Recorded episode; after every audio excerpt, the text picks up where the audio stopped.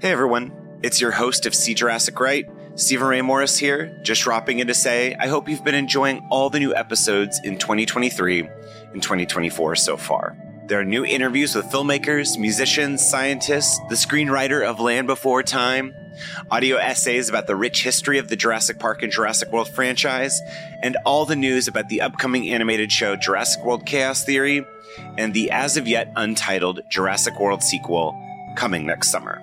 I really need your help supporting the show right now, and you can do that by leaving a tip and or giving a monthly follow on Patreon, patreon.com slash Jurassic Right.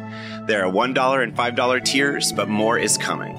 Sharing the show, giving five-star reviews in Apple Podcasts, and liking and commenting on social at Stephen Ray Morris on Instagram and Twitter goes a long way to help boosting the show's visibility again online in this new era. I'm an independent podcaster, and your support is so important and means the world to me in keeping this podcast running. Link to the Patreon is in the show notes.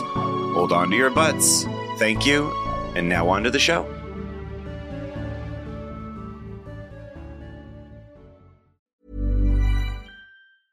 Ready to pop the question? The jewelers at BlueNile.com have got sparkle down to a science with beautiful lab grown diamonds worthy of your most brilliant moments. Their lab grown diamonds are independently graded and guaranteed identical to natural diamonds, and they're ready to ship to your door. Go to BlueNile.com and use promo code LISTEN to get $50 off your purchase of $500 or more. That's code LISTEN at BlueNile.com for $50 off. BlueNile.com code LISTEN. Even when we're on a budget, we still deserve nice things. Quince is a place to scoop up stunning high end goods for 50 to 80% less than similar brands. They have buttery soft cashmere sweaters starting at $50, luxurious Italian leather bags, and so much more. Plus, Quince only works with factories that use safe, ethical, and responsible manufacturing. Get the high-end goods you'll love without the high price tag with Quince. Go to quince.com/style for free shipping and 365-day returns.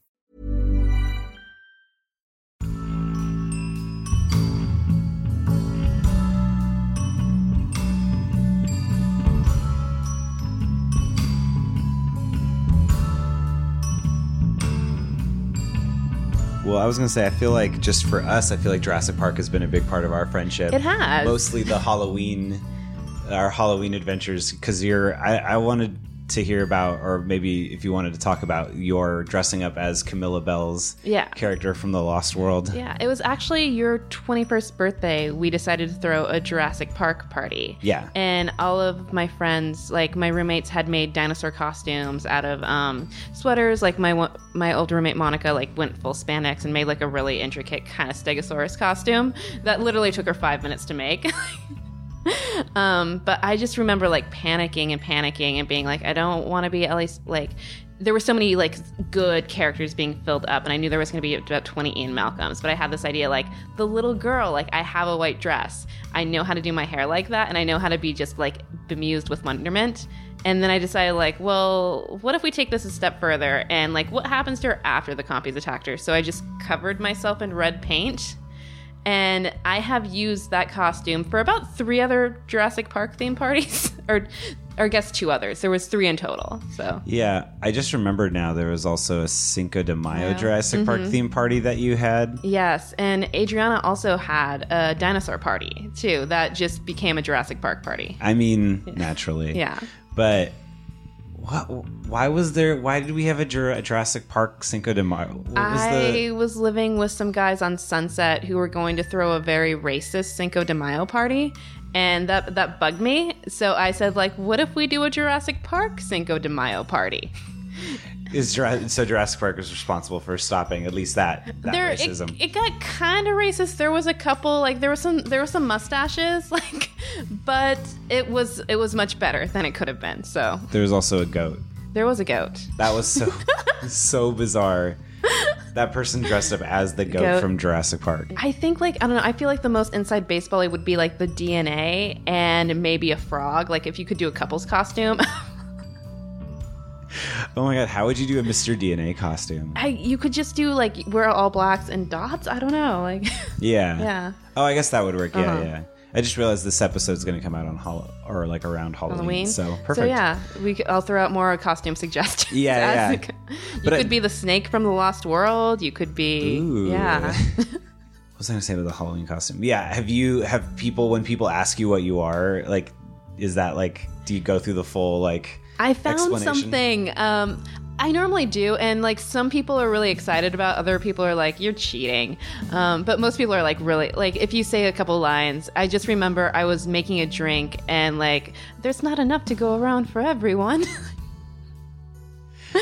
That's So, awesome. Yeah, but I'll know. I I'm just gonna use this as a platform to advocate. Like if you're gonna throw a theme party, just throw a Jurassic Park theme party. One, two, three, four. filled with awe and fright. See Jurassic Right, bathed in amber light.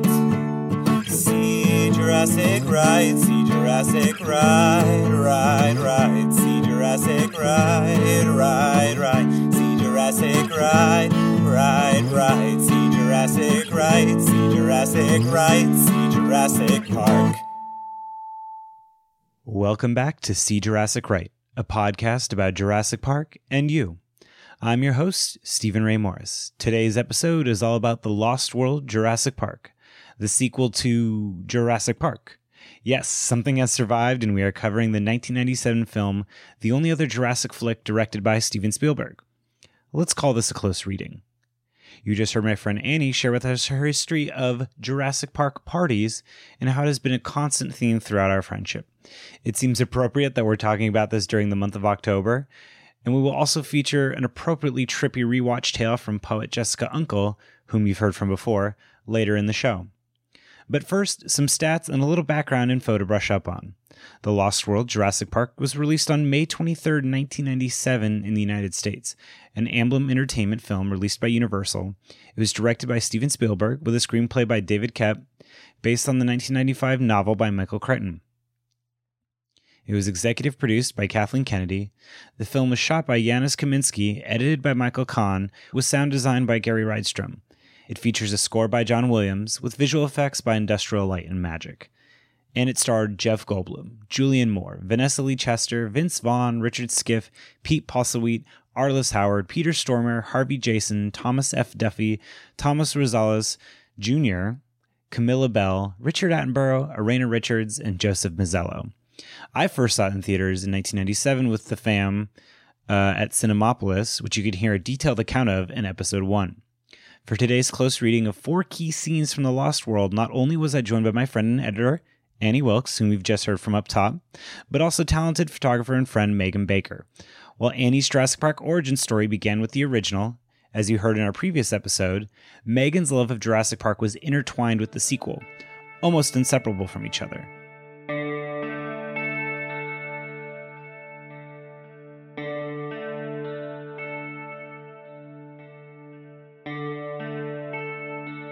I first saw Jurassic Park probably in like 1999. I would have been about seven years old.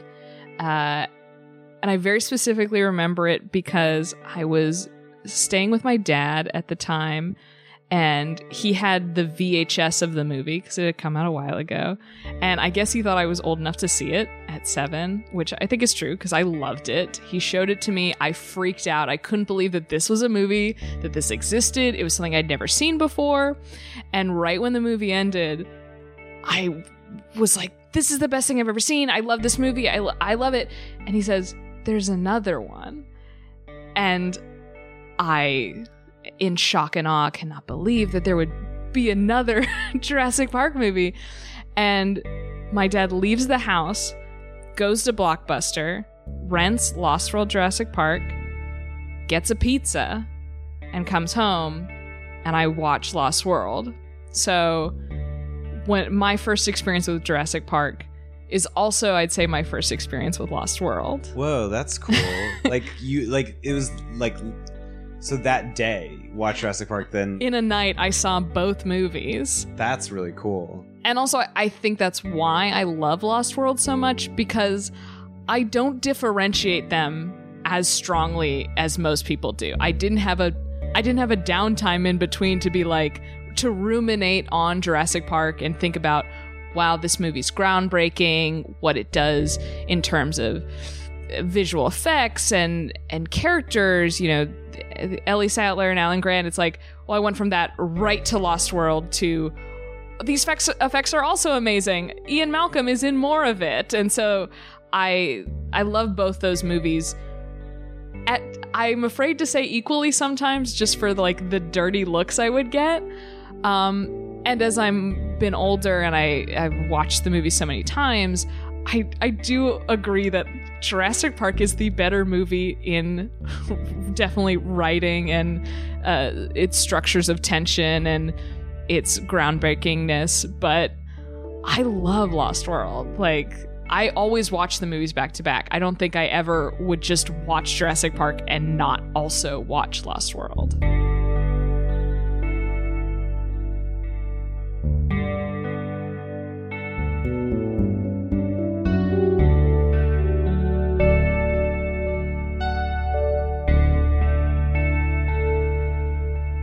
Lost World, Jurassic Park, is a quirkier movie than the original in many ways, leaning into its pulpy roots, but also you can feel the filmmakers trying to stretch their muscles, CGI, animatronic, or otherwise. Now that they've brought dinosaurs back to life on the big screen, what do you do with them? If it's a fight for survival, then who exactly are you fighting for?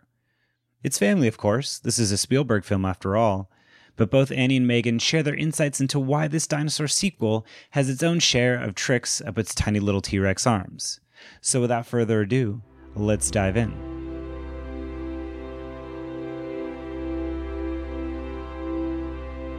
You were right and I was wrong.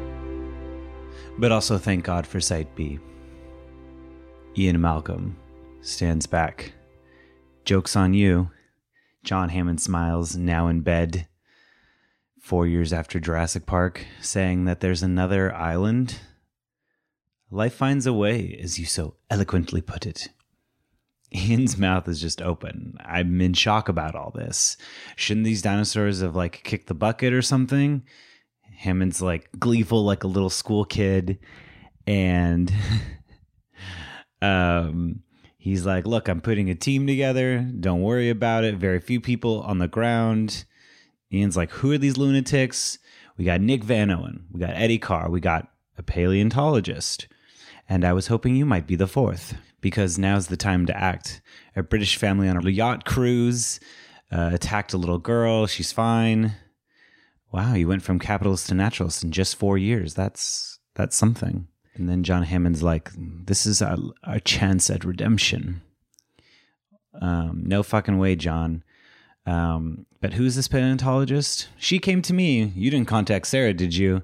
Ian Malcolm's like, shit. He contacted Sarah. And he's like, it's too late. She's already there. You're trying to call her. It's a waste of time. Sense hardly the word. She couldn't be restrained. She'll be fine. She knows what she's doing. Ian Malcolm is inconsolable. It's not a research expedition, it's a rescue mission, and it's leaving right now. Bum bum. You know, you get it.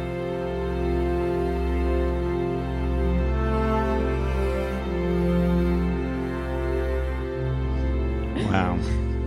John Hammond's such a dick. Yeah. He's like, I have the machinations of my plotting have. Like uh, I, ch- I actually wrote something about that where like what did I write? Um, hand an ultimate rich a hole. Uh, the point is like basically so he could create an like a PR campaign so he can regain control of his company. oh yeah, that's right. But I love like I That's love so that. true, yeah. I love that scene. It's the info dump scene. uh, yeah, it's where they're gonna set the stage. Because like how you were saying earlier, like you know, pointing out that it's like this is the movie where Malcolm has to be kind of the straight man, and so this is our first real scene with him where you kind of see that like he in the first movie it's like he's just there to like prove everyone wrong and he could give a crap, but now it's like he his whole family is like not family but like you know his more livelihood is more embroiled in this conflict so it's like he kind of has a whole different i mean he's almost like a whole different character in this movie I I kind of disagree because I thought it was interesting that you used the word straight man because I mean it's impossible for Jeff Goldblum to be the straight no man. of course Like he's inherently quirky and neurotic and lively And that's one of the reasons why I love Lost World is I love that he's the main character because he is still being that kind of like big, slightly obnoxious, pompous, like very smart guy who's like now gets to have like be the hero, which in very few movies would that ever be the case. And he's I think he is the same character. I think he does have greater stakes, but he's still very wisecracking. Like even in that scene with Hammond, he's throwing out jokes like his sputtering as he realizes that you only listed three people. Like, who's the fourth person that's going? Oh, you sent my ex girlfriend to the island. Like, that's that's still such Ian Malcolm. He's still he doesn't dial it down. It's not dialed down at all. I think it's still a big performance and getting to be that broad character, but it happens to also just be the lead and like also be delivering all the important dialogue and everything you need from the film from the film. I feel like it, it's the scene that really begins the movie to me. It's like it sets all the stakes. Yeah. It kind of It introduces their character. It gives you a really great framework for who Sarah is. And I, I don't know. I I love the like again going back to the whole like this movie is a, it's a it's a movie about babies, but like she her research is literally about here are these vicious creatures, but they really just are mom and dad. Like it's um she had like Sarah has that line later like I think the debate about parenting and carnivores or t- parenting and T-Rex is now academic. yeah. Yeah. So I don't know that it does set everything up super, super well. But as far as like you, t- what's interesting to me is you hear about like Ian Malcolm's backstory about where he is. Like he's viewed as a crockpot. He doesn't get any money at all. It's kind of implied InGen is suing him because he spoke to the press after signing an NDA agreement. Yeah. So why is he buddy buddy with Hammond right now? Yeah. Yeah, no, why did he I mean, I guess he was summoned. Yeah. I think they mentioned he was Uh-huh, summoned. But he's treating him like there, there's a very friendly vibe between them in that room. Yeah. Yeah. I mean, maybe it's just one of those things where it's like other people who went through the similar thing. Yeah. Uh-huh. You know, you kind of I mean they you know, they bonded down in that bunker. They did. They did. No, he was on drugs the entire time. Yeah, he was on very heavy drugs. yeah. But I feel like there's that love hate relationship Yeah. Mm-hmm. between them that you know, I it, it was nice to see them together again. And again, it's that idea of like I, it, it's an interesting way to start a movie where you're like, we have this other island. Like, how are we going to get people there?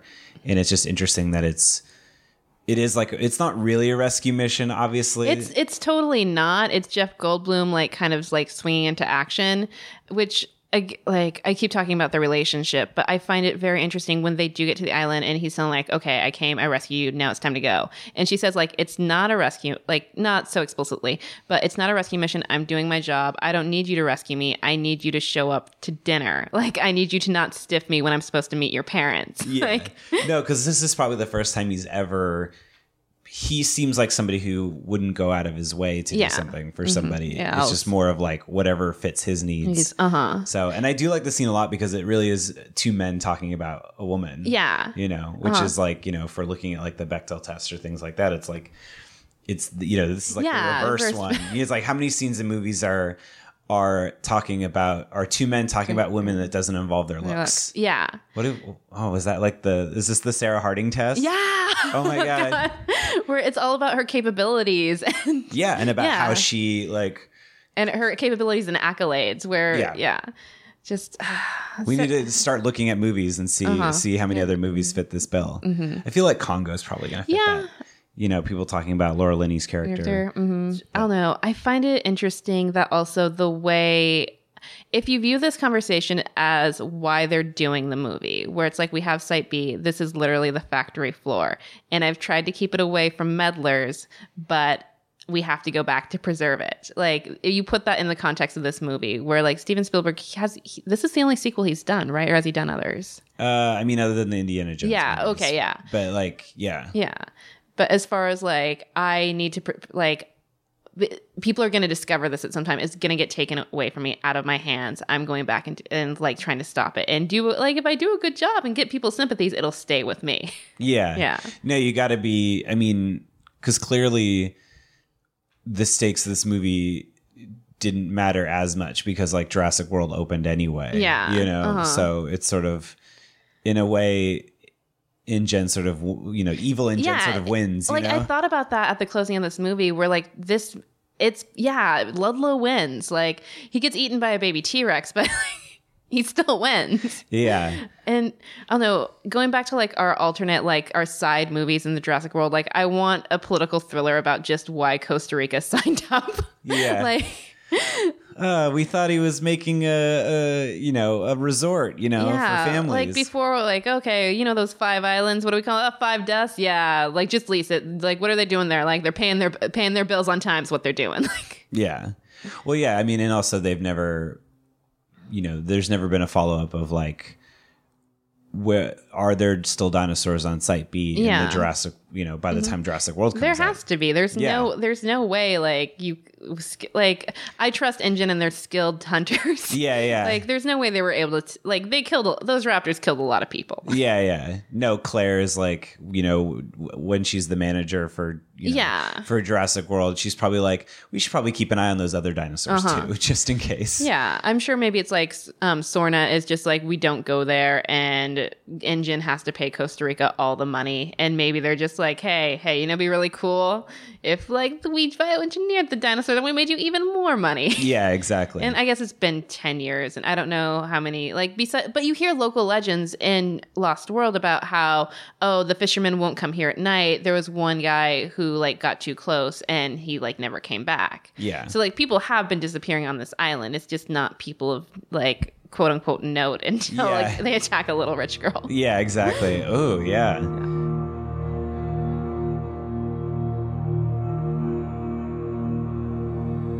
Dad, what's that sound? says Kelly. She looks out from the trailers out onto the ocean. Tons of helicopters flying over onto Isla Sorna. Ian comes out. He's like, uh, My daughter escaped to the island and I want to take her home.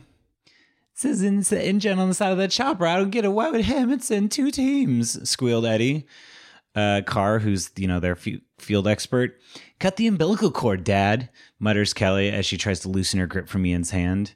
Everyone's confused. They see InGen choppers, all kinds of jeeps, all kinds of traps. What's happening?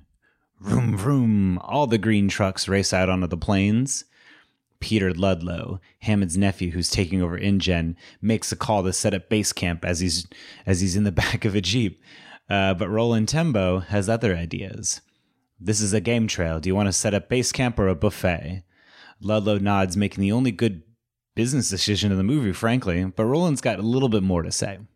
Peter, if you want me to run your little camping trip, there are two conditions. First, I'm in charge, and when I'm not around, Dieter is. All you have to do is sign the checks, tell us we're doing a good job, and open your case of scotch when you have a good day. Second condition, my fee. You can keep it.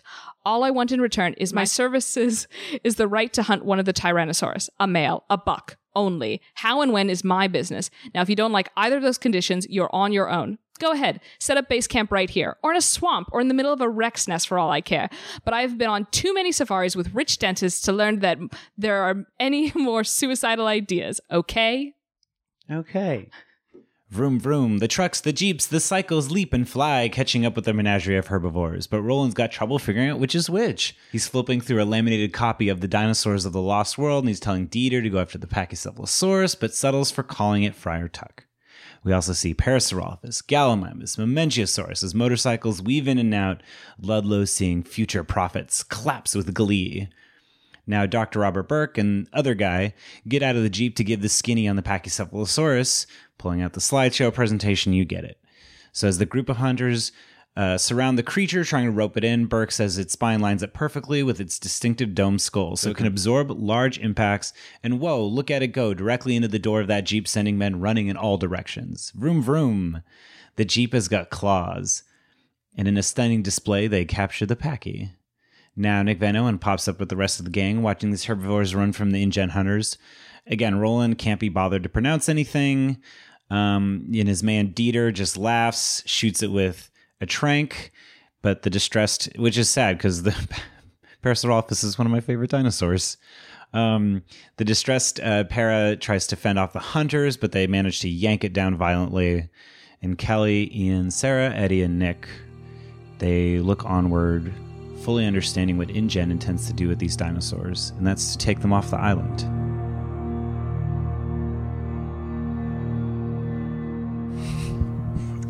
The thing that I feel like rewatching the scene now, it's like, oh, they're just like a rich. It's that thing where like when you see somebody who's like bought all new camping equipment and then, like they're just they have too much stuff. Yeah. and it's like it's like five guys to like br- there's like five guys per dinosaur, Dinosaur, and it's mhm. like it's it's so um it's just like excessive you know and it's so interesting the way that like spielberg kind of paints it as like you know these are guys coming in they're hunters like i'm sure that they but they're i feel like almost all of them are like people that we where they're like yeah this company's paying us to go capture dinosaurs Yeah. yeah right and so they all kind of like sign up and it's like they have access to like the best toys in the world but Mm-hmm. it's like they're so they're still like kind of out of their depth in a weird Weird, way but- yeah, and especially like they only have one paleontologist with him, who I appreciate. Like he looks like a paleontologist. yeah yeah, his oh, i can't i'm gonna I can't remember his name either. I know, Um, I don't- he he meets his end because he's scared of snakes. Oh, oh No, no, no, oh, I'm thinking of um, that. Dr. Dr. Robert Burke, Yes. the paleontologist, because that's such a great moment in the in this whole sequence where he it's like again, it's still like Jurassic Park is, has always has this educational element, and I love that these guys are like, well, then the Pachycephalosaurus, like the spine aligns, and then they just show it, and it's just like, oh, it's so satisfying. I also feel like he's the audience surrogate for all the like nerds in the audience who are like, yeah, duh, that's what it does. Like, well, these people don't know anything. And then they get their character who's like, yeah, you guys don't know anything. Yeah. And then even having later in the film, having Sarah Harding and Robert Burke like arguing of being like different paleontologists and stuff. It's like such a like m- like yeah, it's such a nerdy like nod of like paleontologists like arguing with each other about something, you know? He's also the most stereotypical looking paleontologist. Oh, yeah, yeah. Like, they're like, Classic. well, oh, what if he has a really long beard and he looks like he's just been in Utah for 10 years? Yeah, like, wearing like like Native American jewelry and like a cowboy hat. Like yeah, someone who's just been on the reservation too long Yeah, yeah. looking for dinosaurs. yeah. it's one of those things where they have more money than they have experience where it seems like Peter Postlethwaite's character of why am I blanking on his name? Um Roland Tembo. Ro- yeah, Tem- like Tembo and Dieter and AJ, who AJ never gets super developed to the point where like I forget he's a character until Tembo's sad about like AJ didn't make it at the end. Yeah. yeah. But like those scene everyone else is just like a for hire guy. They maybe picked up on one of the bigger islands, maybe a couple like from other teams and other jobs. Yeah. But it's clearly like, oh, they literally have more money than experience. Yeah. Yeah, no, their only paleontologist is Dr. Robert Burke. Yeah. Who is modeled off of a paleontologist. Yeah. But yeah, he I know he's like this person's like a carnivore and he's just idiot. You know, like and I just love yeah, there's that sort of um within the hunters there's that sort of like practicality versus the like just sort of having unlimited resources, Resources, mhm. and that ultimately uh, you know, not mattering in the end. You Yeah. know, it doesn't matter how many resources you have because eventually they all end up with nothing. Mm-hmm. That scene I think is great because of the monologue. Uh Postlethwaite Yeah, yeah. uh, gives the best di- the best written piece of dialogue in the whole movie and maybe my favorite in the entire series. Like there's great one lines in Jurassic Park, but that monologue I think is fantastic. And that's why you get the Postlethwaite. Yeah.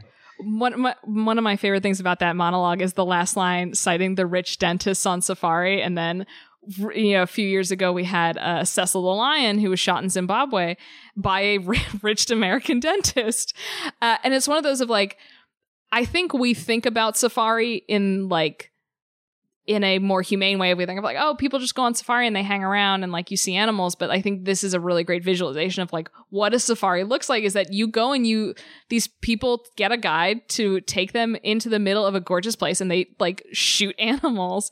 And I think it's like a grand visualization, but a very clear visualization of something that like we don't really see a lot, especially now that it's gone so out of style that it's something that like pretty much we don't think about went past like the 1950s of people, you know, shooting animals and putting them up as mantles. Yeah. Uh, Well, it's like, could you even do a character like Roland Tembo now and have him be imbued with like we we are so sympathetic we do enjoy his character, even though he's a hunter. We still got rich dentists who Yeah, yeah. who be shooting. So there's there's still guides. Like I think it's one of those of like, I mean, I think there are still ways to make those characters sympathetic. I just think about as someone who listens to who a lot of like uh African news and stuff like that. The most clear thing is that like the I've been swayed slightly on safaris just because it empl- it uh employs so many locals, and so I think you could make a character of Tembo if it was like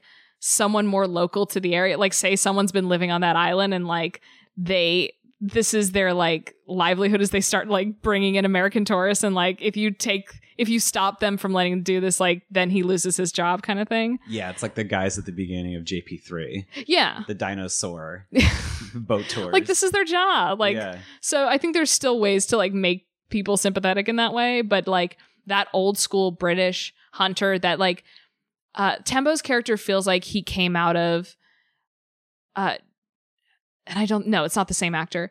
Uh Jumanji. Yeah. That that uh like early 1900s uh yeah, you said noble hunter like British colonialist uh that's who that feels like. It's Yeah. like from another bygone era, Yeah. a bygone era of man. Yeah. And also, I mean, King Kong, like, it's been a while since I've seen the OG King Kong. Yeah, I know. me too. Uh, and, but they similarly go to an island and do not know what to expect. Like, half of the people on there, like, don't really know that they're going to a uncharted island with, like, pygmy natives that, like, are cannibals. Like, Yeah. they're like, wait, what? We're just filming a movie. yeah. It's funny because, like, I think in the original script, Nick Van Owen died. I think he was killed by raptors, but they, I don't know why he could have died very, maybe they're just like, oh, this is a downer. Let's keep him around. Yeah. But I think, like, there's no way Tembo, like, his evil goes unpunished Yeah. other than the fact that, like, he brings this sort, like, there is something very compassionate weirdly about him. Like he goes and he like helps sarah he pulls sarah and our buddies up from when they're dangling from a cliff. He for the most part cares about his team. He is upset like when there is a loss of life on his team. He goes and looks for dieter his son Yeah. when he's missing.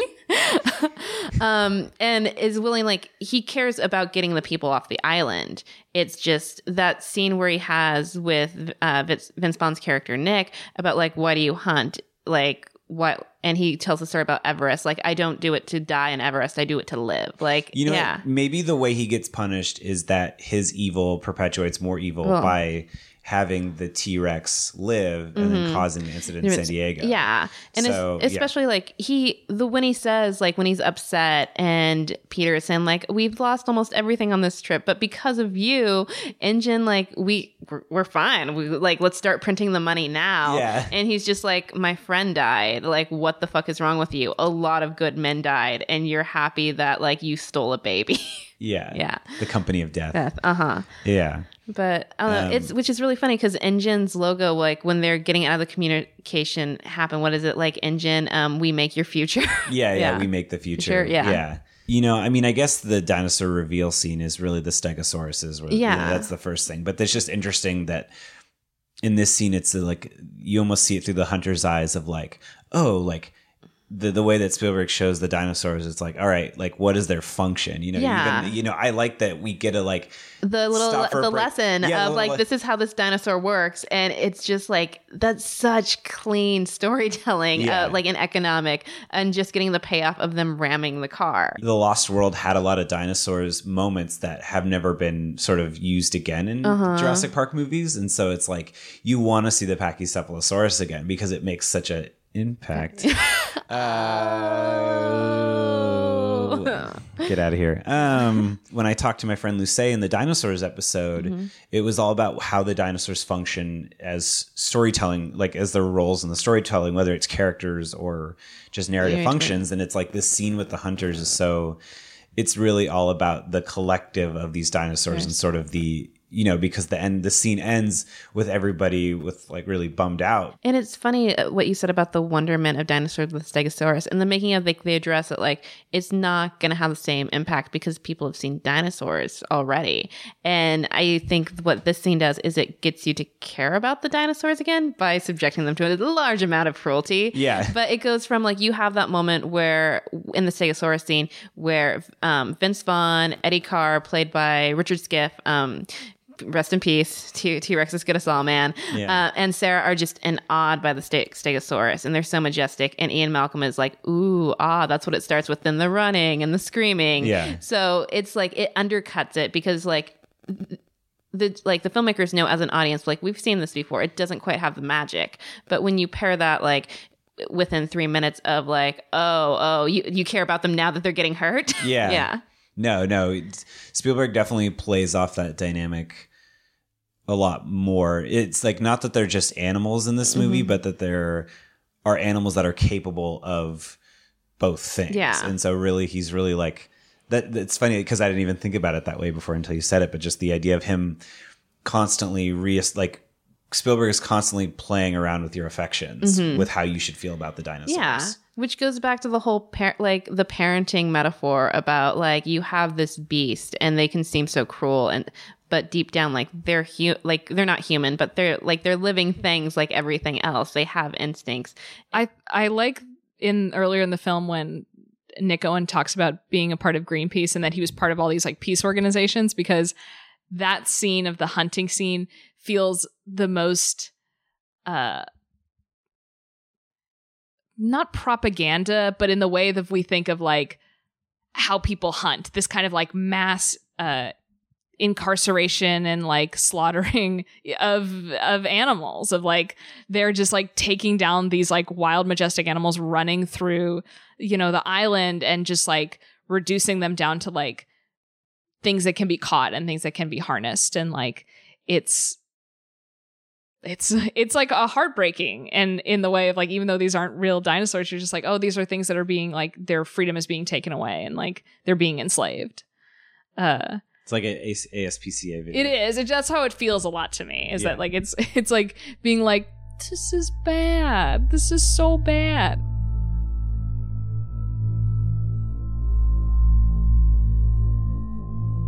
Soaked and stressed out, Malcolm enters the trailer while Sarah and Nick are still prepping Junior, the baby Rex. For once in your life, will it kill you to pick up the phone? We gotta get this thing out of here. Shoom! The Mercedes Benz M Class rolls past and off the cliff. Mommy's very angry. They look out from all sides, trying to see what's going on. The baby Rex cries, and the two T Rexes roar, coming in on either side. This isn't hunting behavior, Ian. They're searching. They came for the infant. Well, let's not disappoint them. The trio grab the grab the baby Rex, grab take the muzzle off, and it makes the most like cute little cry um, as Mama and Papa look on to make sure it's safe. And then finally, they let it go, and Ian just calls up Eddie to be like, "Hey, Kelly, you okay?" And she's like a typical teenager, so she's like, "Yeah, I'm good." Ian and Sarah catch their breath for a moment. Ian, of course, the know-it-all, is like, "You know, I beg people to listen to me. I use plain, simple English. Shut up." that should be a magnificent chapter in your book. And Sarah says, I think the debate over the parental aspects of a T Rex is now academic. Ian's eyes go wide, standing still. Hang on, this is going to be bad. Wham! The trailer suddenly turned on the head. Glass, snacks, technology everywhere. The Rexes are attacking the trailer. Bang! Raw! Bang! They're pushing us over the cliff. Oh, God. Nick and Ian push the trailer door, but it's stuck. Sarah realizes it's too late. Hang on to something, they all chant as half the trailer swings and slams into the cliffside, the tumultuous ocean hundreds of feet below. Everyone hangs on for dear life, but Sarah loses her grip, tumbling down onto the glass below. The spider webs begin to crack as she tries to inch her way to the side. Ian makes his way down, and he urges Nick to, hey, you think you can grab the phone? The glass gets larger and larger. Nick tries harder and harder to grab the phone, but it slips, falling and shattering the glass just as Sarah grabs the pack, which is grabbed by Ian. She dangles in the open air. He's like, Your lucky pack. Meanwhile, Eddie Carr races to help his friends. He honks as he gets into the clearing, sees the field empty other than the trailer hanging over the edge. Eddie makes his way to the trio, asking if they want anything other than a cheeseburger. Uh, well, three cheeseburgers. He grabs the rope, throwing it down to Ian, Sarah, and Nick, but realizes he also needs to rope the trailers before they go off the cliff. So he runs back and hooks the Mercedes-Benz M-Class to the trailer. Then he then then he hooks the rope back. Like then the rope comes undone. And frankly, this is the worst day ever for everyone. But Eddie fights on. He dives into the mud, hooks the trailers. Then he starts to tie the rope back up. But then it gets worse because now his car is going over the cliff. So he gets back in the Mercedes-Benz M-Class and starts to back up, pulling the trailer, you know, back over the side of the cliff. But something is stopping him. And that's when Mama and Papa T Rex return. They start to rip up the car. Eddie's still fighting to get the trailer back up the cliff as the dinosaurs rip apart the Mercedes Benz M Class around him. He reaches for the gun, but it's stuck. Now fending off the dinosaurs with his foot. Oh, I'm sorry. I didn't mean to laugh this early. Then they grab him, flip him for the assist, and rip him in half, both Rexes getting a meal. The trailer then slides off the cliff. Ian, Sarah, and Nick holding on for dear life to the rope as the explosion below shoots up tires and bits of metal. They climb back with all their might, and who should appear to offer a hand but Roland Tembo and the rest of the hunters. They accept his help for now.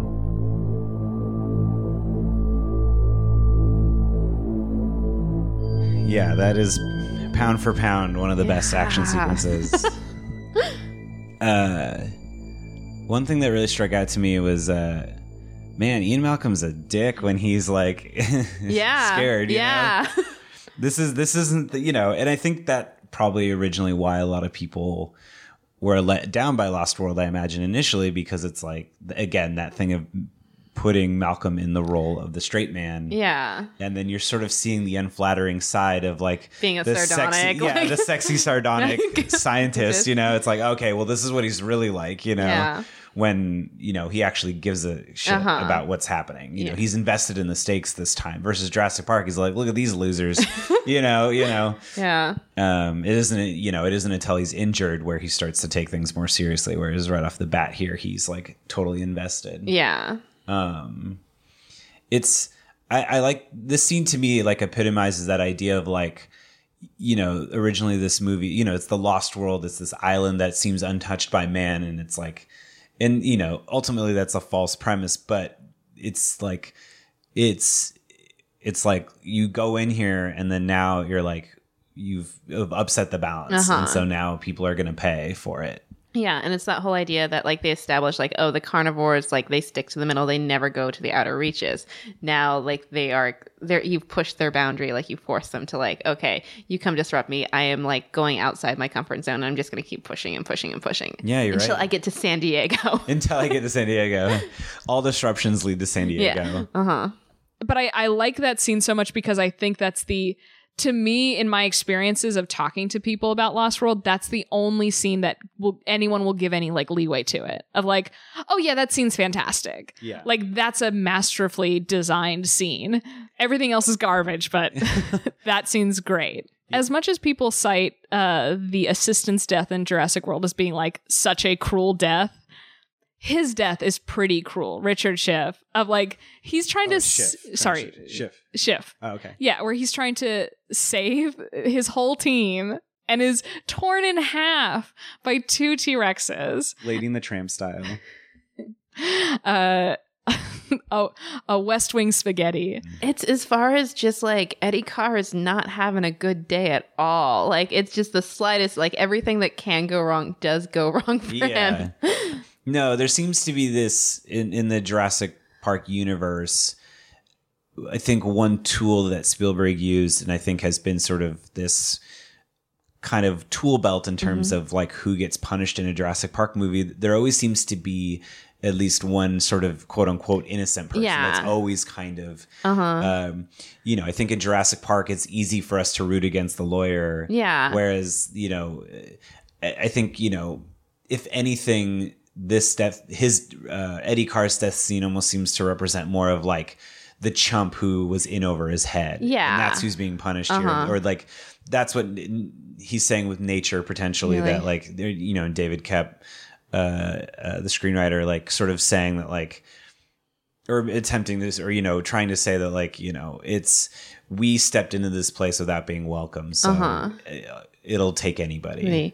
As far as that, like, I really just like the dy- I like the dynamic of like Nick, Sarah, and Malcolm together, where it's they're all like the the comedy between them, like where it's just yes, it's Ian Malcolm's joke, but everyone gets in on it, like with the cheeseburger line. Yeah, no, the, yeah, that they're in this moment of, Uh-huh. of, of crisis, and yet they all can work together that way. yeah, to get out. Yeah, and the Uh-huh. um, I mean, my favorite line is just when Sarah is like holding the rope. She's like, "Hey, hey!"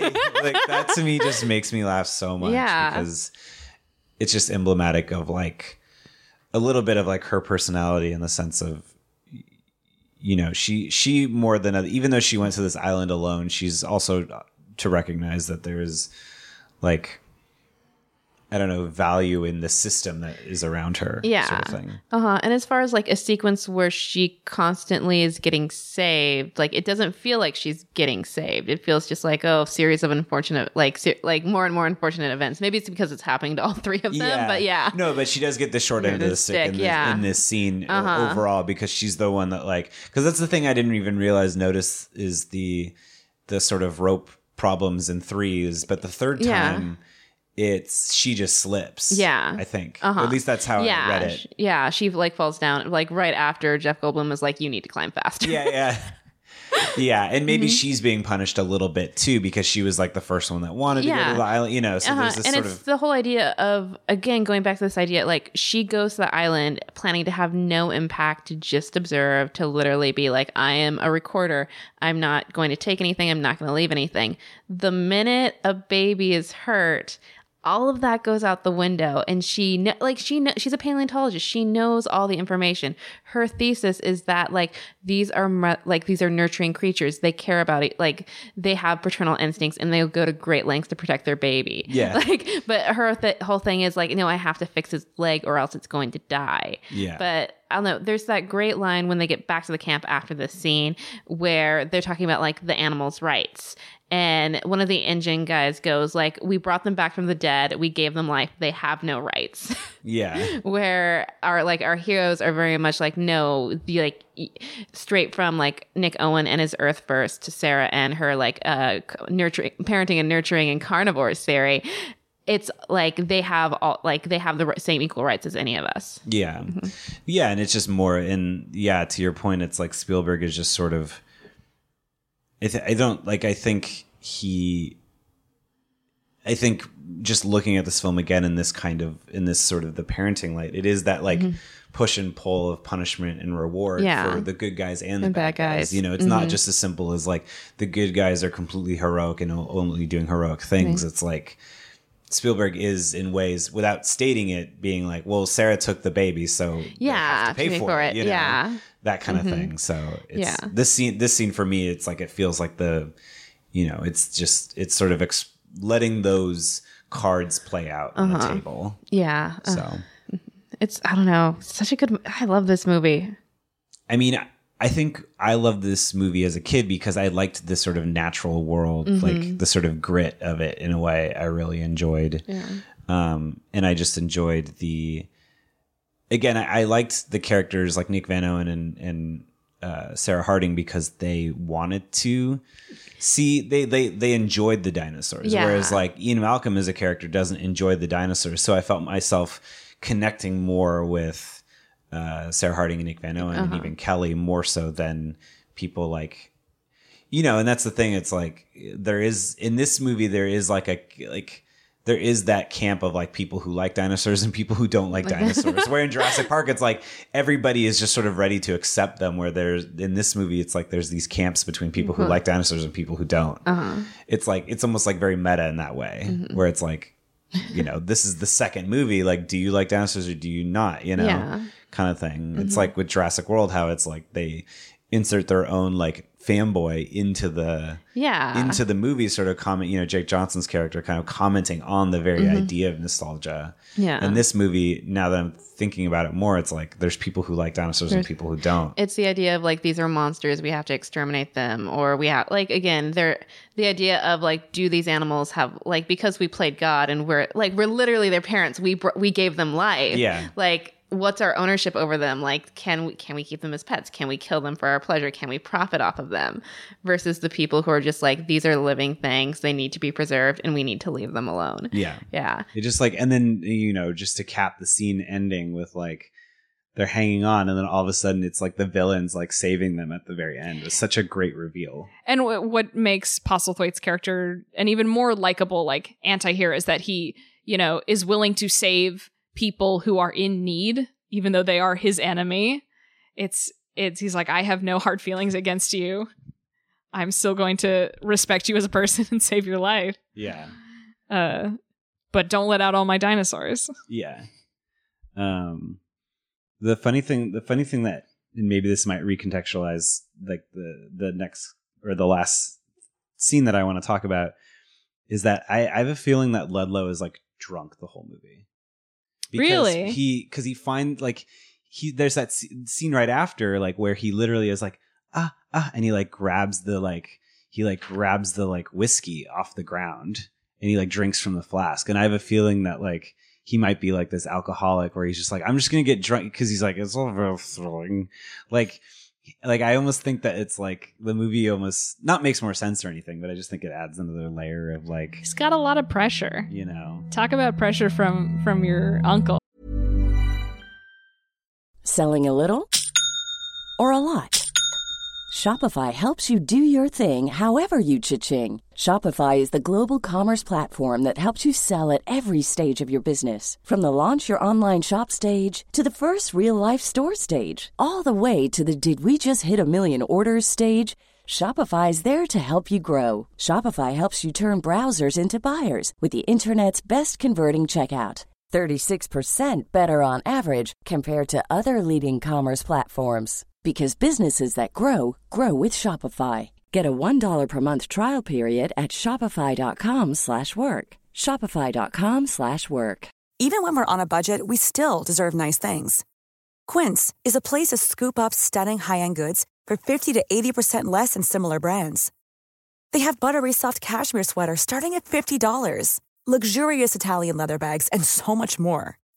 Plus, Quince only works with factories that use safe, ethical, and responsible manufacturing.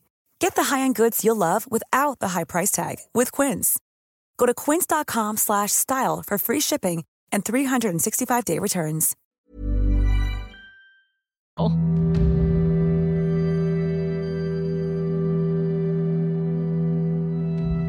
San Diego, home of the San Diego Zoo and the San Diego Chargers, and InGen. They have a headquarters there too. And as we arrive at the InGen harbor, we see fancy black suits and fancy men and women getting out of their limos for an important arrival.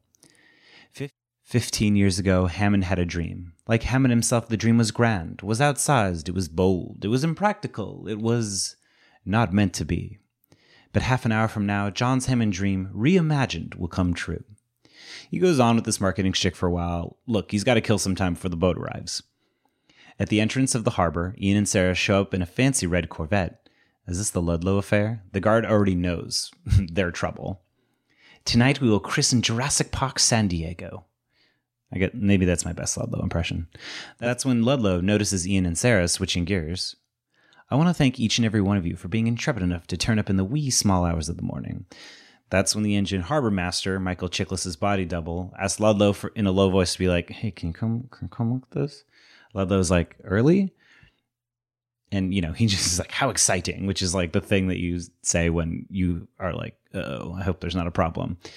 And then he sees Ian and Sarah, and he's like, tells the guard to come bring them close because he wants to gloat. Ludlow goes and looks at the computer screen inside the the harbor base. And the harbor master's like, they're going way too fucking fast. This little green dot is just inching closer and closer. And he says, I can't reach them. But he's like, let me try again. But he can't. So, knowing what's about to happen, Ludlow blankly and calmly walks back outside. The crowds of bougie people and dock workers suddenly drawn to the morning fog. Ian and Sarah, Sarah's like, what's going on? But he, like, Ian catches on. He's like, we should have stayed in the damn car. The SS Venture slams into the harbor, scattering business people and dock workers alike as Ian and Sarah and Ludlow run from the carnage. Everyone getting back up, they head towards the boat. You okay, Mr. Ludlow? asks the guard. He's like, I don't know. How do I look? Ian and Sarah follow behind as Ludlow makes it back to the deck, the T Rex's containment in pieces, and the crew all over the place. Grabbing the cargo hold from the death grip of a dead hand, an InGen worker hits the button and then That's exactly how the T Rex is sound in the movie. The male Rex bursts out of the hold and heads directly for the San Diego suburbs. Now you're John Hammond, Ian whispers fiendishly into Ludlow's ear. Sarah gets straight down to business to find out how the dinosaur's tranquilized, but these chumps don't know shit. The thing's a locomotive. And she's like, Where's the infant, doofus? It's safe. Um, Ludlow is, again, in like this almost comatose state. So Sarah's plan is to try and lead the daddy Rex back to the boat using the infant as bait. Ian can just be, Ian's like, Yep, all right, this is what we got to do. So Ludlow gives up the location of the infant. He's like, man, shit, I'm I am John Hammond, aren't I? He's having an existential crisis, and uh, Sarah and Ian don't have time for the shit. Meanwhile, Papa Rex cruises the suburbs looking for food and drinks. First, he hits up a sweet pool, even gets a dog snack. He spots a little human and his parents arguing, but maybe he'll save them for later. Then it flashes a bright light in its eyes. I don't like the bright lights. Sarah and Ian break into the actually kind of sort of cool Jurassic Park San Diego, grabbing the baby Rex, who's a sweepy little boy. Um, and Ian sort of wonders, uh, aren't you going to be? He's like, when when he sees like, because we took our infant the first time. Sarah's like, who knows? Maybe he'll just be happy to see us. The guards come in. They're like, hey, what the hell are you doing? And Ian, very much like an you know like an a action hero kind of voice, he's like, we're taking the kid. You really want to stop us? Shoot us. Then Sarah, as they're driving, she's like, How will we know where to find it? And Ian's like, Follow the screams. Ah, a woman that looks like Glenn Close screams as the T Rex smashes its way through downtown Burbank. I mean, San Diego. It smashes a bus, it destroys a video store, and even eats screenwriter David Koepp. And as Ian and Sarah chase the Rex, they're getting frustrated because the baby Rex is sleepy, and he's like, It's never going to know we have it unless it makes some kind of sound. And then the baby Rex goes, Rah and the and, uh, Daddy Rex looks over and Sarah's like, he knows. And then a 76 ball rolls by. And then the chase is on. Back to the docks. From car onto foot as the baby Rex wakes up and has his adorable little cry echo throughout the streets. Ludlow spots Ian and Sarah running with the baby, and he's calling for his peeps to shoot the adult, but to keep the baby. Duh. Ludlow makes it back in time just to see Ian and Sarah heroically leap off the boat into the water. Where's the infant? And then he hears it down in the hold. He lurks down in there like a predator trying to get Junior to come with him. But then Papa shows up and he's like, Don't you touch me or my son ever again. And he grabs Ludlow by the ankle, crunching it so that his son can learn to hunt for the first time. And he does a splendid job. Sarah grabs the trank and manages to nail the Rex just before the InGen guy blows it away with a machine gun and Ian helps too by closing the cargo doors. what a ride.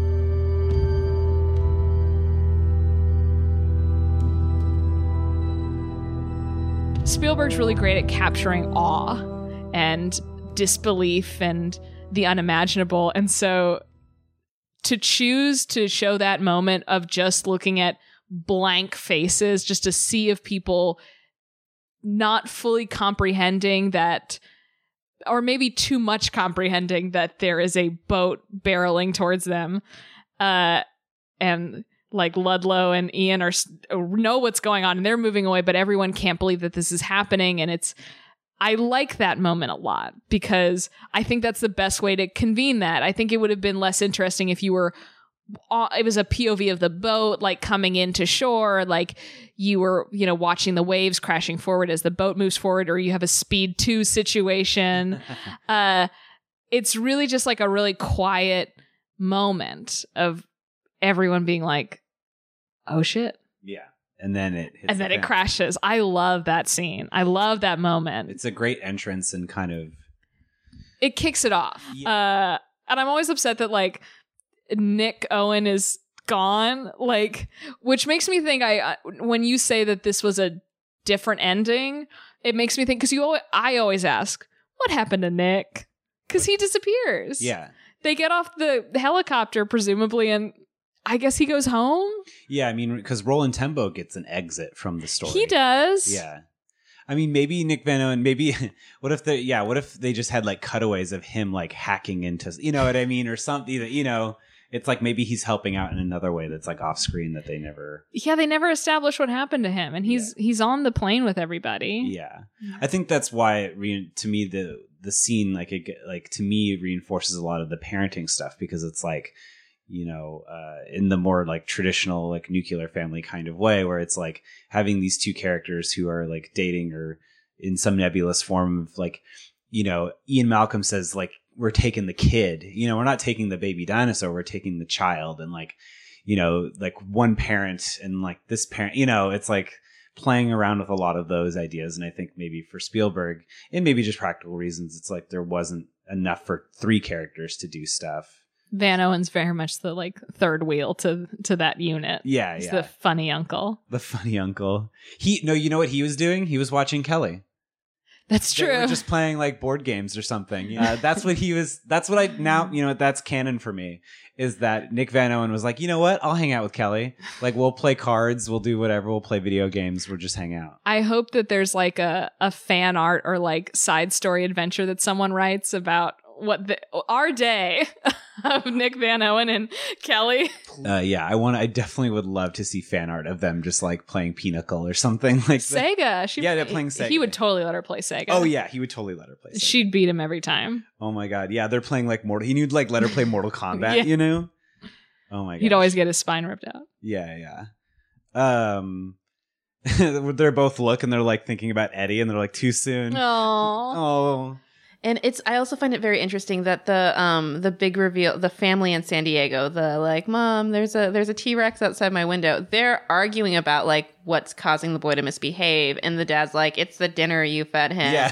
And he's like, It's this night like it's the fish lamp that's not a real nightlight. He's a little kid, he deserves a nightlight. yeah, Yeah. And then we're like, Oh no, this creature has eaten our dog. yeah, But yeah, no, it's very. Int- I don't know. I also really like it because this is the only action set piece where Jeff Goldblum like is really taken. He's taken charge. Yeah. Where like you can say that with the other ones, but the T like the T Rex chase in the waterfall, he's not there. Yeah. Um, the tall grass, it's it's running. He's not su- like super Yeah. adjacent. I guess he holds a door like the um at the communication system, like him hiding. Like he gets in the car, hides the door against the raptors. Like ends up having to be saved himself. Yeah. And this like the most action hero thing he's done in the entire movie is I mean, that they jump off into the water. yeah, like- but it's also like he has just a sick line where it's just like we're taking the kid, not a dinosaur. You're treating it as a child, like a human child, a baby.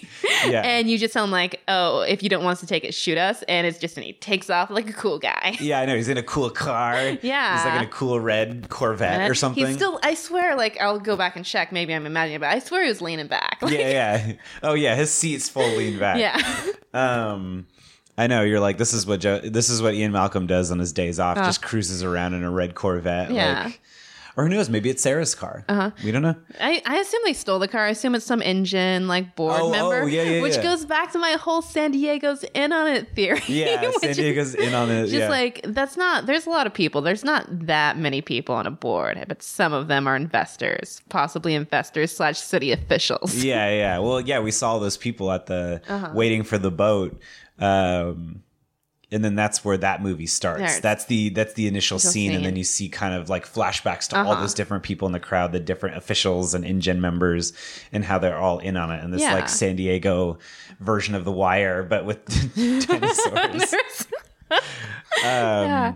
Uh, it also brings it back to that sort of like King Kong comparison, the OG one, where like that's two movies. You have the Skull Island segment, then you have the New York segment, where this is clearly like, oh, this is the part where King Kong is in New York. As a scene, I like 20 minutes, I think that is totally unnecessary. I really enjoy it. yeah, yeah. Well, it's one of those things where I think, like, in again, just having reread The Lost World recently, I, I get in because, um, you know, by all accounts, Spielberg was basically like, "Hey, right, like Michael Crichton, do you mind writing another Jurassic Park book that I can adapt for you?"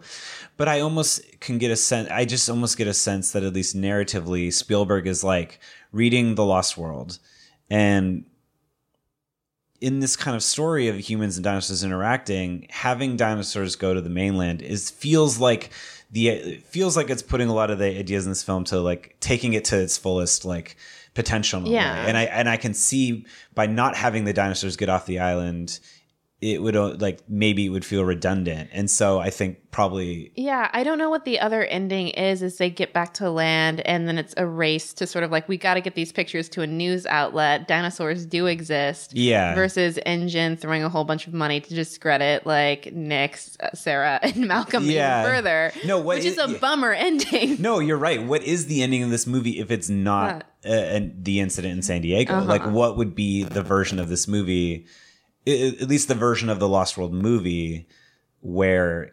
Yeah, where InGen has all these people here, you know, uh-huh. because in the Lost World book, it's just like Dodgson from uh, from the original Jurassic Park mm-hmm. with like a couple of cronies, and they all get eaten because they're just trying to steal dinosaur Yeah. eggs in the book. Mm-hmm.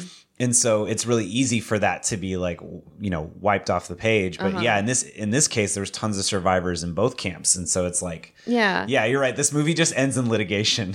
Yeah, and it's really interesting. Like, if they did go that route, if like InGen is just sort of like we have to keep this silent, and like at that point you don't have a Jurassic World eh, because Yeah. yeah, Yeah. which you know there's no like people don't have that wonder that sense of wonderment where even like if so many people died in San Diego, it also still like there's that draw of like, but it's a dinosaur and there's dinosaurs out there. Yeah, it's like Spielberg's way of like keeping the dream alive. Yeah. By like it's the you know, it's that push and pull, pull of like the X Files all the time where it's like you get a tease but you're not quite given the Yeah, Yeah, it's like Spielberg being like this thing can continue on. yeah, As I've said, I like Lost World a lot because it's a darker movie. It's a little bit more violent and and just like visually, a lot of that movie takes place at night in a way that the first movie actually has a lot of daytime uh, scenes. And that scene that everyone remembers, which is the T Rex drinking the pool water and then eating a dog, is a very funny scene because, I mean, when the parents are bickering over a child who's come to their room saying there's a monster outside and they're arguing about, you shouldn't have put the fish in here, like the light's gonna scare him and stuff like that. And then it's a funny scene buttoned by the fact that a dinosaur just ate their dog. Like a a pretty traumatizing thing that is played as a big joke. Uh, I like that dichotomy in the movie. Yeah, Spielberg has the ability to be cruel in ways that are very funny. I think. Always, my favorite Spielberg movies are always uh, his movies that are more on the cruel but funny side. I don't like his movies that are just saccharine. That something like E.T., which I'm not a huge fan of, is like too family ori- oriented. While like Lost World is like, oh, there's family moments, but then also like people get ripped apart and you know people characters you like they're gonna die Yeah. and uh, pretty harshly It's I don't know. I'm really hung up on the idea that like they covered up the incident of the first Jurassic Park for like four years. That fast, and they because um Malcolm has that throwaway line about like oh like uh referring to Lex and Tim about like yeah y- are you telling them that that didn't happen to them and like what that does to them psychologically Yeah. where it's like you have this like incident and there's all these rumors and you're like a developing person and you have to pretend for the good of your family's company that Yeah. Yeah, no, I- yeah, and uh, Ludlow doesn't seem like the kind of guy to make that any easier. Yeah. Mm-hmm. you know, he's like, I, "We paid for your school. What more do you want? Pretty much, you know? yeah. It, and I'm sure like your parents aren't even involved in this company anymore. You're just I'm where I'm like you're your second cousin. yeah, yeah.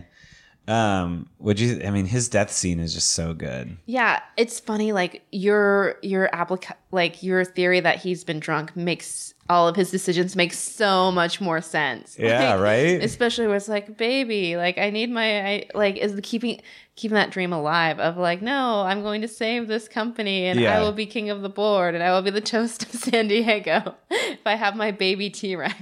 The toast of San Diego. Yeah. Which, if the whole point was just like, oh, all I need to do is bring back a couple dinosaurs, like, why are you bringing back a T? Like, I feel there were other people, like so many engineers and scientists involved in InGen designing the dinosaurs to begin with. Like, that must have been a huge chunk of the company that then were like, here's some herbivores. Yeah. yeah. Well, also in in the idea of like, you have to wonder that they probably had planned multiple trips to Isla Yeah. Sorna, like, but they sort of. I think it's just again the the idea of like Ludlow sort of being out of his depth Uh-huh. and sort Like- of seeing he's like oh my gosh we have access to like a fearsome predator, Predator. that like It's so you know- spectacular. It's so yeah. It's literally the logo for Jurassic yeah Park. right yeah right so it's like yeah it's just that thing where he you know bit off more than he can And chew Yeah, and again, like his actions, like straight to like him sitting down sad as the T Rex goes and rampages San Diego, which I don't know. I love that shot where he is sitting down sad. Sarah like crashes down into the scene, then. Like Malcolm just pops in on the side Yeah. as this like interrogation trifecta. It's like it's accompanying like uh, like sadness and anger and just like we have to problem solve right now. yeah no yeah he's like a little kid like dangling his legs on the side of the dock like oh man my dinosaur got away Yeah. and like um Just the line like now you're John Hammond. so good which goes back to the parent thing like Yeah. you're just like your father Yeah. Which- no, right? Yeah, yeah. This whole movie is just this cycle Yeah. of like bad parenting. Uh, and I like that. I mean, talking about another Spielbergian moment of like how that how that short film ends is that Ludlow is thrown into the caverns of the giant ship that's going to be sent back to Isla Sorna uh, to be eaten by a baby T Rex and its parent.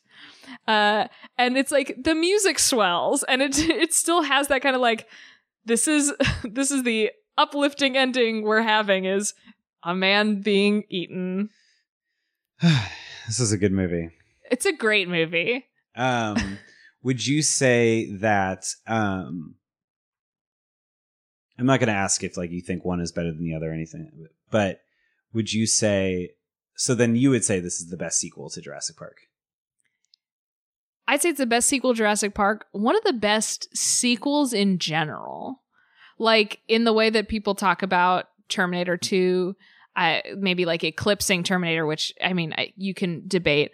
As far as sequels go, like I really can't name like another sequel that makes me that satisfied where I'm like, I still get the things that I want because I want a movie that has dinosaurs. And that's what gets me excited for that. But it's not only that it it takes it to the next level with the dinosaurs being in San Diego and uh the uh dinosaurs being hunted you see more you get to experience more and you, you get to see like more attacks and stuff like that. It's it's a little grittier a little darker. It's like what I wanted from a sequel of a movie with giant reptiles. Uh like and i and i i have that kind of hunger for those movies which is obviously why i love something like godzilla 98 which no one should love the 1998 godzilla but it gives me that dinosaurs and i'm like i just want more dinosaurs i want i want more of them i'll, I'll take anything that's a big reptile that's running around i'll take it so i defend movies like that because i'm like well it's giving me that thing that i want and lost world is just a pure sequel. It's like, here are the things you like. You like these animatronic dinosaurs? We're going to give them to you. You want, you know, you want to see raptors attacking people? We'll have gymnastics with it as well. Uh, anything you want, you have it. And it, it gives me everything that I want.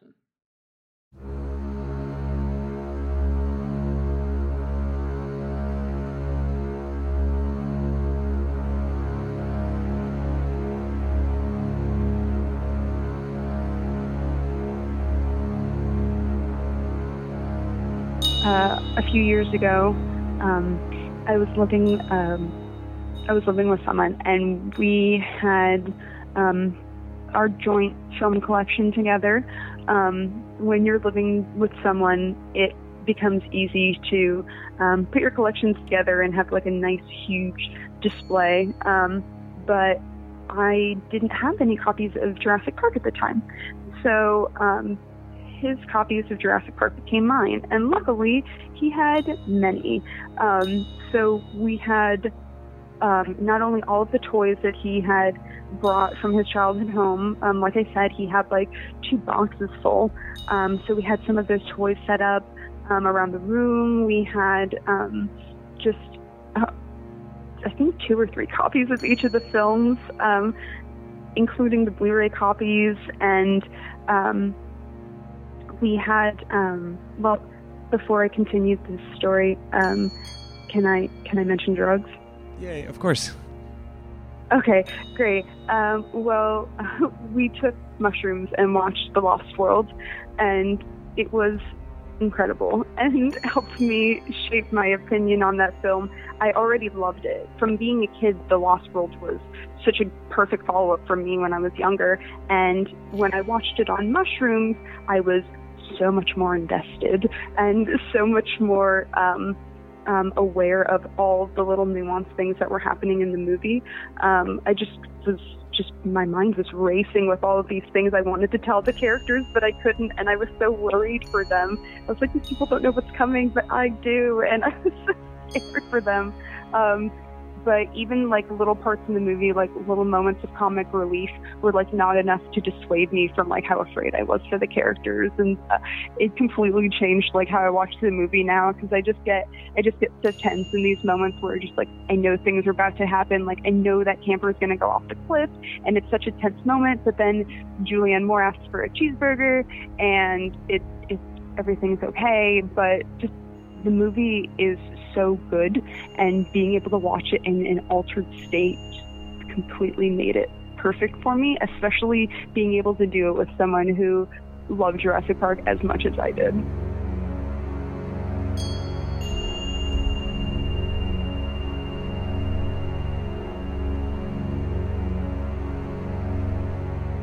What is what does something has survived mean to you What has something survived means to me. in the context of like after watching this movie?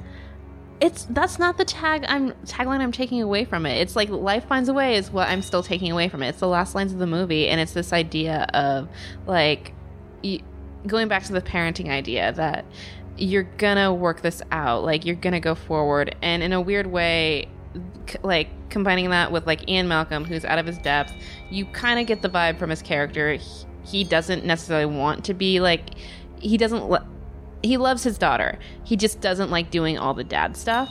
But the idea of, oh, it's gonna work out and like my offspring's gonna survive. I don't, yeah, it's, I can say that better. I apologize. No, no. But, well, no, it's this idea that like, in terms of like, you give, you give life, you bring, you bestow life on something. You still have to take care of it. You still have to be responsible for it. And you still have to kind of suffer the consequences of your actions and what you sort of like imprint on them. And that can be applied to like child rearing, that can be applied to like bringing dinosaurs back to life. Yeah. And it's this idea that like they're gonna grow up no matter what. Like like life's gonna find a way. Whether or not you want to be a part of that is up to you.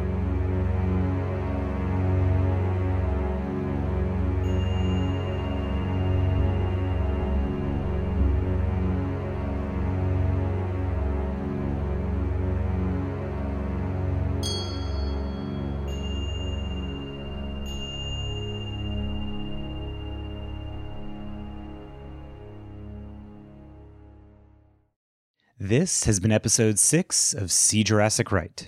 My guests on this week's episode and future episodes were Annie Wilkes. You can follow her on Twitter at Endulka Wilkes. Megan Baker. You can follow her on Twitter at Comedy Hipster. And Jessica Uncle. You can follow her on Twitter at Cylon. Well, episode 7 drops one month from today. Be on the lookout for a mini-sode dropping next Tuesday. I'll be playing voicemails and reading emails sent in from listeners like you. And sharing some awesome Jurassic Park Halloween costumes. Tis the season. Also, be on the lookout for future minisodes and special segments as well. And you can now support See Jurassic Right on Patreon by going to patreon.com slash Right. Now, I have two questions for you. If you want to tweet at me, call in, or leave a voicemail before next month's show, these questions are Are John Hammond's Jurassic Park dinosaurs more monster than animal? And do you consider The Lost World part two of a trilogy?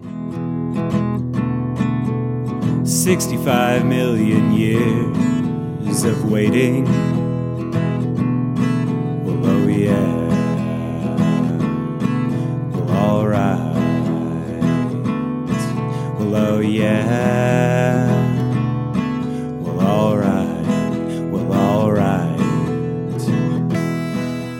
Now, you can also interact with me in the show by following me on Twitter at Steven Ray Morris and following SJR Pod on Twitter, See Jurassic Right on Instagram, See Jurassic Right on Facebook, or you can send me an email at SeeJurassicRight at gmail.com. Not only am I looking forward to talking to people about their Jurassic Park experiences and hearing yours, but I also am going to be sharing ephemera from my childhood and, oh God, I'm going to share the fan fiction uh, on there as well, and pictures and toys and everything. It's going to be great. And I wanted to thank Caitlin Thompson and Tim Ruggery at ACAST, Molly McAleer, Heather Mason, Stephanie Cook, Sarah Iyer, and you. See Jurassic Right is an ACAST podcast. Check out the show on their mobile app. And thank you for listening.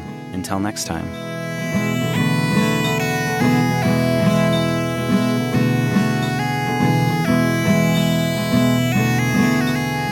Fifty-five million years of waiting.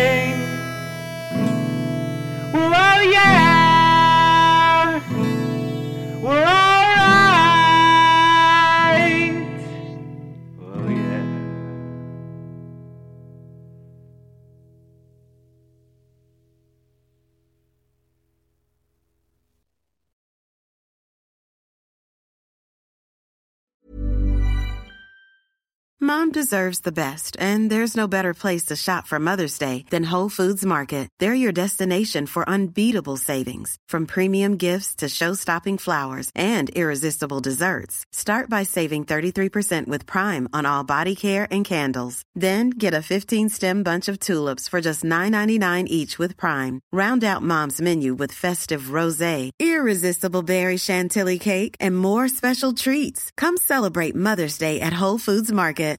Imagine the softest sheets you've ever felt. Now imagine them getting even softer over time. That's what you'll feel with Boll & Branch's organic cotton sheets. In a recent customer survey, 96% replied that Boll & Branch sheets get softer with every wash. Start getting your best night's sleep in these sheets that get softer and softer for years to come. Try their sheets with a 30-night guarantee. Plus, get 15% off your first order at bollandbranch.com. Code BUTTERY. Exclusions apply. See site for details.